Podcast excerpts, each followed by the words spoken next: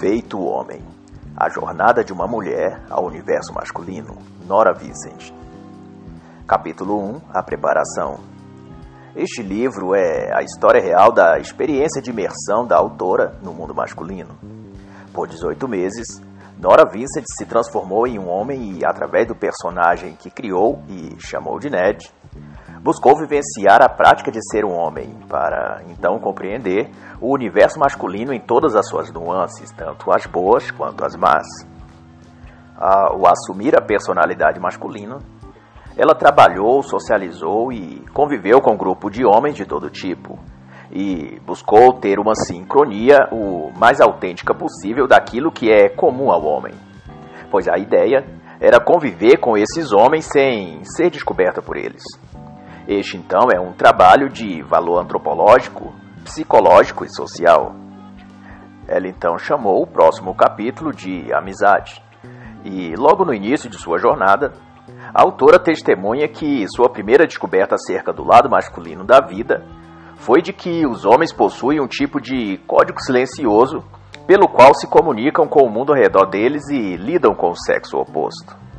E, nas palavras da autora, esse tipo ou espécie de psicologia própria masculina insere diferenças profundas no jeito de ser, pensar e se relacionar deles, e coloca um determinado peso emocional na sua forma de enxergar e interagir com as mulheres e entre si.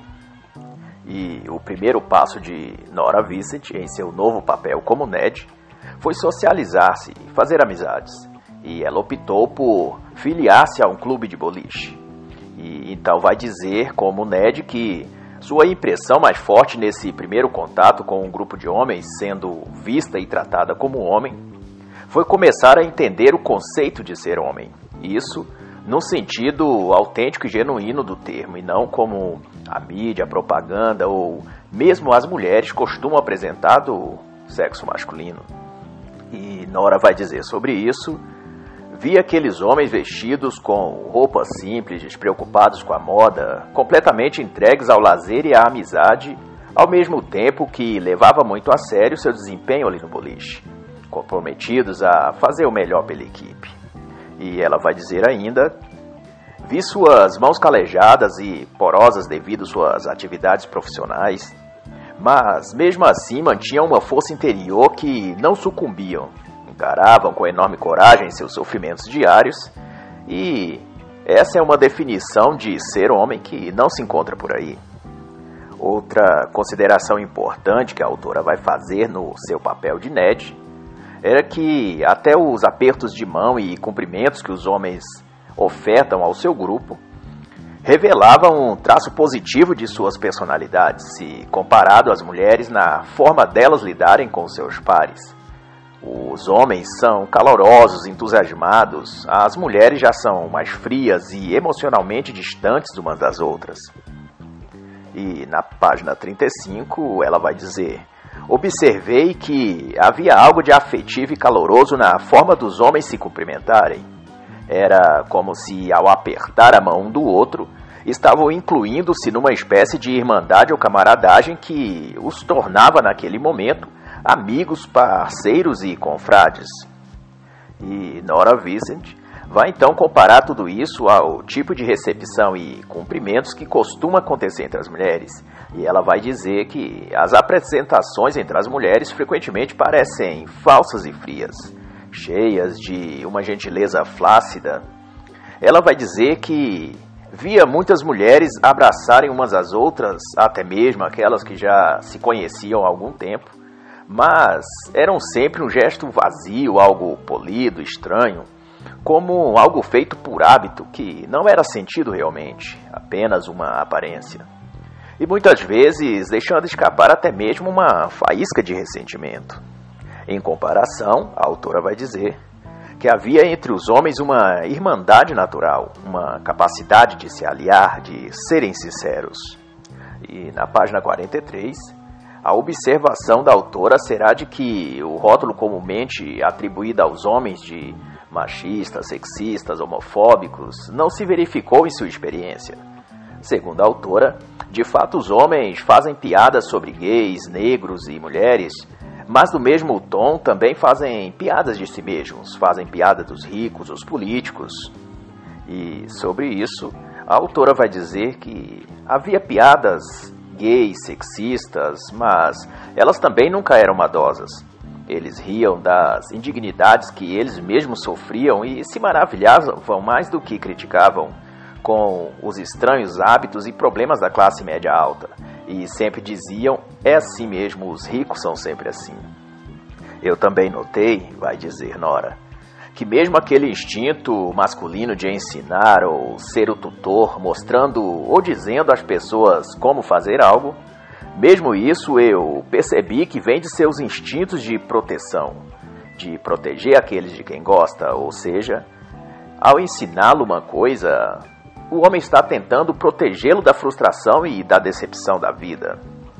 Em contrapartida, o que Nora Vincent diz sobre as mulheres em relação a isso é que as garotas podem ser muito mais desagradáveis do que os homens quando se trata de alguém que está no seu caminho rumo ao que elas querem.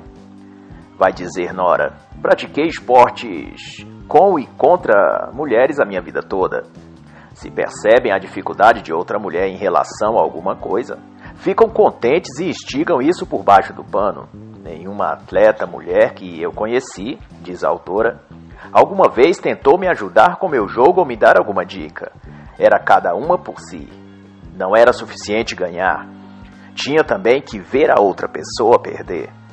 E na página 55, a autora diz que a maneira dos homens de lidar com as coisas é dando conselhos úteis e concretos. São impelidos por sua natureza a querer consertar as coisas, não porque eles se sentem melhores, mas por um desejo inerente de ver a coisa certa sendo feita. E do ponto de vista da autora, a realidade ou conteúdo emocional dos homens não é expressa em voz alta, e por isso quem está de fora, especialmente a mulher, que está acostumada com uma vida emocional mais aberta e falada, tende a supor que o que não é dito não está ali. E, e entre os homens, é como entre os cães, certos sons só eles conseguem ouvir. E no capítulo 3, a qual chamou de Sexo, a autora segue como Ned, percorrendo o universo masculino, em busca de compreender como pensam, como sentem, como interagem com o mundo, mas de uma perspectiva de dentro para fora. E depois do clube de boliche, então, a aventura de Ned foi conhecer prostíbulos, bares e casas noturnas. Nesses ambientes, a autora buscou fazer amizades masculinas, é, ter conversas íntimas e descobriu que eles pensam, como veem tais lugares e o uso que se faz das mulheres nesses lugares. E uma de suas observações foi de que os homens, ao que lhe pareceu, buscam esses ambientes como que para esvaziar-se de um acúmulo de necessidades físicas, psicológicas e emocionais, como que se houvesse neles uma natureza primitiva latente que tivessem de desmascarar vez ou outra para depois fazê-la adormecer novamente. Nas palavras da autora, era como se houvesse por toda parte uma espécie de resignação triste, porém não admitida, mas que ao olhar uns aos outros, cada homem sabiam que eles eram todos reféns dessa mesma natureza animal. As pessoas, o cenário, os risos fabricados e até mesmo o prazer sentido é algo seco, raso e artificial. Todos ali são bonecos, fantoches voluntários de suas próprias volúpias e necessidades primitivas, sejam elas emocionais ou psicológicas, vai dizer a autora. Ali, rostos anônimos sucumbem aos seus rituais semi-humanos, desprovidos todos de sentimentos ou delicadeza, apenas corpos sementes, sem imaginação, sem reflexos, apenas vidas estéreis. A, autora vai concluir na página 87 e nos relatos da autora, fica evidente que estes lugares não são a ilha da fantasia como se possa imaginar. Há muita dor, solidão e sofrimento interno que se irradia por toda parte e pode ser vista e sentida nos rostos carancudos dos homens e nos olhares de desprezo das mulheres, enquanto seus corpos fazem a dança do sexo de modo automático e sem prazer. Apenas instintos animalescos vindo à tona. E, nas palavras da autora, era uma cena desagradável, vai dizer ela. Havia muita raiva nas salas e a animosidade estava sempre fervendo sobre a superfície. E por mais que se buscasse aliviar-se da tensão nesses lugares, nunca, jamais se conseguia se sentir melhor. E no capítulo 4, chamado Amor, Nora Vincent vai entrar na esfera dos encontros românticos como parte de sua meta de conhecer e experienciar o universo masculino de uma ótica masculina. E uma de suas primeiras lições foi que ser homem e conquistar uma mulher é aprender a lidar desde cedo com a rejeição. No mundo masculino, vai dizer Nora, ser rejeitado pelo sexo feminino é parte inevitável do jogo. Ou você aprende a receber um golpe, cair, se levantar e tentar de novo, ou simplesmente vai viver como um derrotado, deprimido e infeliz a vida inteira. E essa experiência de Nora a fez perceber o quanto de força mental e psicológica é exigida de cada homem. E, nas palavras da autora, ser homem é isso, a rejeição faz parte do jogo. É esperada 90% das vezes. O negócio é o que se fará com os 10% de oportunidades positivas que se terá. Isso é o que importa. Outra descoberta da autora no que diz respeito às relações entre homens e mulheres é de que quando um homem se aproxima de outro homem ou de um grupo de homens para fazer amizade, eles o tratam como igual e sua filosofia será de que esse novo cara é uma pessoa legal até que se prove o contrário. Mas, porém, quando o homem se aproxima e conhece uma mulher, essa mulher o trata como inferior a ele. E sua filosofia será de que aquele homem não vale nada até que ele prove o contrário. Outra excelente observação da autora foi de que as mulheres costumam ser mais exigentes e agirem com ar de superioridade do tipo que deixa transparecer em sua face um ar de deboche ou presunção, como quem diz o tempo todo: prove que você é digno de mim. Mas justamente essas, na observação da autora, são as mulheres que costumam ser mais desajustadas psicologicamente e ter consigo um histórico enorme de relacionamentos fracassados, de frustrações e mágoas acumuladas. Mas, por incrível que pareçam, são as que demonstram ser mais exigentes e arrogantes. Mas Nora também vai observar na página 116 que boa parte do que os homens apontam como defeito nas mulheres e que as mulheres apontam como defeito nos homens são na realidade falhas humanas e não uma falha masculina ou feminina. E como exemplo, a autora vai dizer que teve encontros com várias mulheres se passando por Ned, seu personagem masculino, e fingindo interesse romântico por elas. Mas essas mulheres, porém, mesmo se dizendo sozinhas e à procura de relacionamento, demonstravam ao invés disso todo tipo de manias, cacuetes emocionais que, para Ned, seria inviável encontrá-las uma segunda vez. E observou que conversar com essas mulheres era se dispor a uma sessão de tortura quase indescritível. As conversas com essas mulheres, vai dizer a autora, normalmente eram tediosas sobre suas frustrações, divórcios complicados, casos amorosos antigos e conturbados, indefinições quanto ao futuro, longos lamentos ou uma sessão infindável de perguntas íntimas e pessoais que não faziam sentido num primeiro encontro. Era como se a maioria dessas mulheres estivesse, consciente ou inconscientemente, fazendo um enorme esforço para continuarem sozinhas e sendo rejeitadas vez após vez. E a autora vai dizer na página 118: Eu percebi, vai dizer a autora, que, sob muitos aspectos, essas mulheres estavam transformando os homens naquilo mesmo de que elas o acusavam de ser. Pessoas frias e descomprometidas, sem interesse em investir em relacionamento sério extremamente fechados e poucos amigáveis ou solidários a elas. Para a autora, isso ocorria porque aquelas mulheres não enxergavam os homens com quem saíam como indivíduos com sentimentos e emoções assim como elas. Mas ao invés disso, os colocava antecipadamente na categoria de seres egoístas e machistas, aproveitadores de mulheres, e o comportamento delas, sempre hostil a eles, ativavam seu modo de defesa, impedindo que ambos revelassem o melhor que tinham em si. E nas palavras da autora, a respeito dos seus encontros românticos, as mulheres pareciam transformar cada novo homem que conheciam na malignidade que esperavam que ele fosse. Tendiam a enxergar um lobo em todo homem e, por isso, acabavam transformando cada homem que conheciam em lobo, mesmo que aquele fosse um bom homem.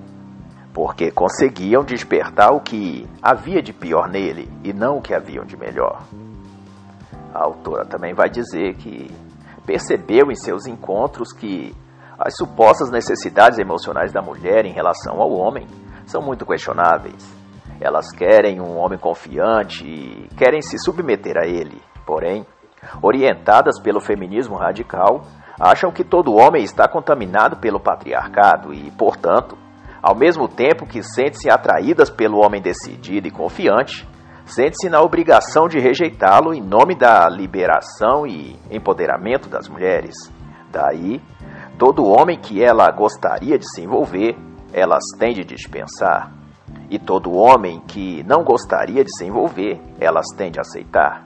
E assim, sua vida sentimental e emocional se torna um constante caos e ela nunca chega a uma maturidade psicológica e pessoal. E segundo a autora, a confusão emocional das mulheres e homens modernos parece sem sentido, mas ao mesmo tempo sem previsão de fim pois o que se é exigido dos homens, por exemplo, jamais poderá ser colocado em prática por eles, pois são expectativas para além da racionalidade. E a autora vai dizer então na página 122 que, ao mesmo tempo, a mulher quer um homem que assuma o controle, mas que seja também vulnerável a ela em particular. Alguém que seja expressivo, intuitivo, sintonizado e solidário bastante para apoiar o feminismo em suas bandeiras e que, ao mesmo tempo, seja este homem autoconfiante, determinado, emocionalmente resolvido e forte. E encontrar um equilíbrio nisso tudo é enlouquecedor, vai dizer a autora, pois são desejos e anseios conflitantes entre si. E isso talvez explique em parte porque as mulheres em geral estão sempre infelizes no amor é que criam e esperam amar um personagem que não existe e não pode existir na vida real. O homem que esperam encontrar e se apaixonar nunca poderá ser encontrado porque não é real. É um ser imaginário criado com as partes de vários outros. E a lição que a autora vai trazer para si a partir desse capítulo e dessa experiência, em suas palavras, será: Passei a perdoar as mulheres e a mim mesma por nossas falhas aparentes demais. Nossa arrogância emocional, nossa falta de perspectiva, nossas necessidades e projeções, nossas culpas frequentemente nada razoáveis, nosso fracasso, assim como dos homens, em administrar ou reconhecer o desequilíbrio do nosso próprio lado na equação, vai dizer a autora na página 140.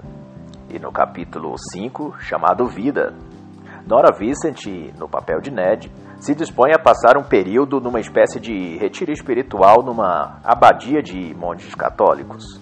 Seu propósito era conhecer o universo e pensamento masculino a partir de uma perspectiva espiritual, daqueles homens de senso mais apurado e positivo na vida. No mosteiro, ninguém sabia sua identidade e Ned tentaria então compreender as nuances da personalidade masculina, convivendo como homem no ambiente onde só havia homens. E uma das coisas que Nora vai observar é que na abadia o homem força-se por meio das regras, rotina e da clausura monástica a se tornar verdadeiro homem, até um certo ponto rústico e rígido consigo mesmo. E seja pelo sofrimento voluntário da autorrenúncia, ou por efeito da própria rotina, o homem, uma vez ali, luta e vence tanto seus instintos animalescos quanto seu ressentimentalismo tóxico. E, sob outro contexto, uma das descrições que Nora faz dos monges na abadia lembra em muito o estilo de vida buscado pelos homens héteros que, no corrente momento, autodenominam-se migtal. E então ela vai dizer na página 169 Vários monges com quem eu falei, vai dizer a autora, deram-me a impressão de que as mulheres não eram criaturas com as quais conseguissem ou gostariam de lidar, em qualquer nível que fosse. Eles eram voluntariamente velhos solteiros convictos, queriam estar entre sua própria espécie, ser entendidos e deixados na maior parte do tempo sozinhos para realizar suas coisas, sem uma esposa valentona reclamando e os atormentando o tempo todo.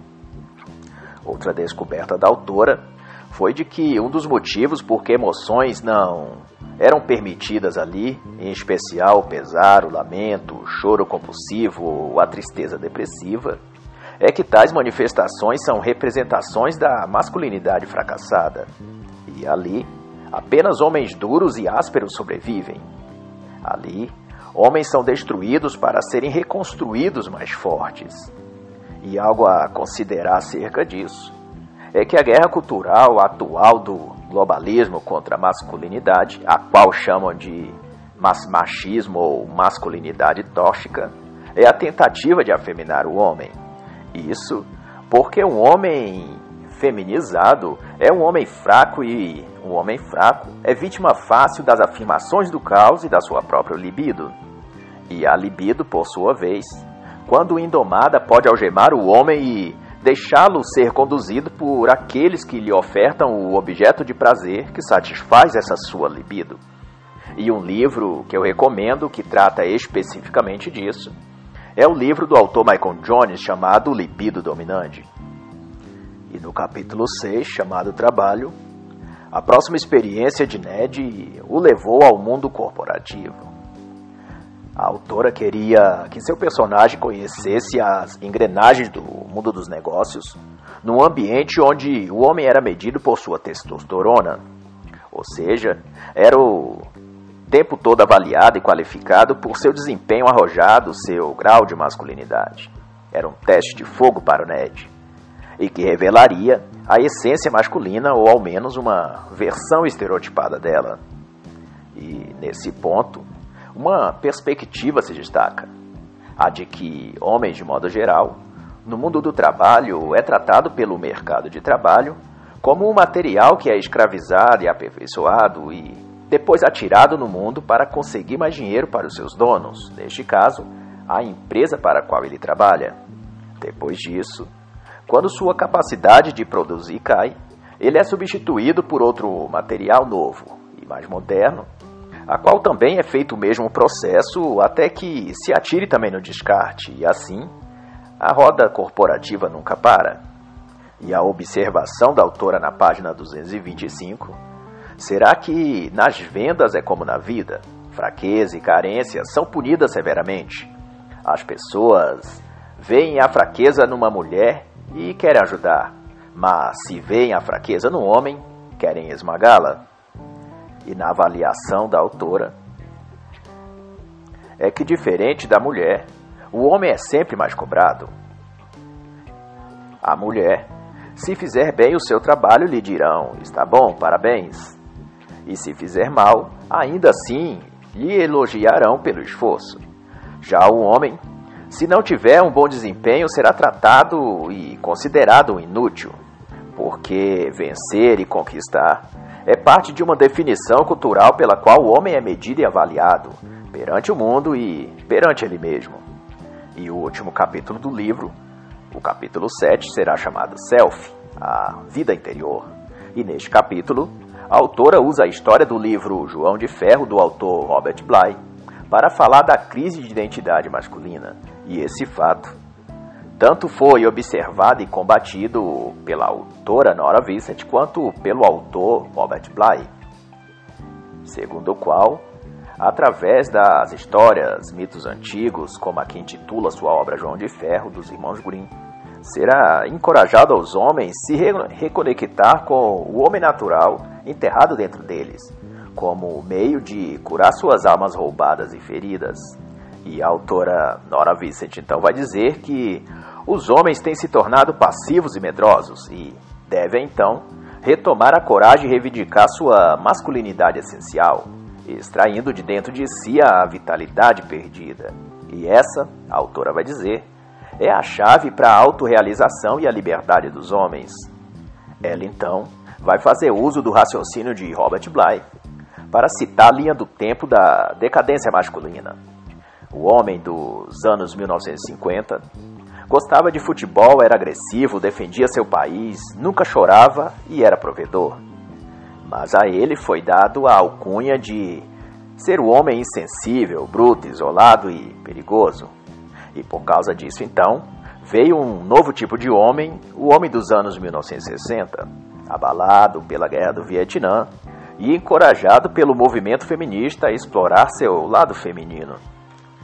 E ele foi então se tornando mais sensível e delicado, até que finalmente veio o homem dos anos 1970, um modelo de homem já quase totalmente desfigurado, um verdadeiro soft man, homem suave, mole e passivo, e por consequência, um homem indeciso e sem força, sem qualquer contato com sua masculinidade, apenas uma capa masculina, mas por dentro, uma essência totalmente feminina.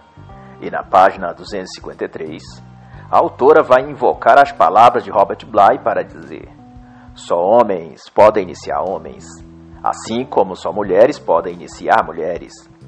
As mulheres podem transformar o embrião em um menino, mas só homens podem transformar o menino em um homem.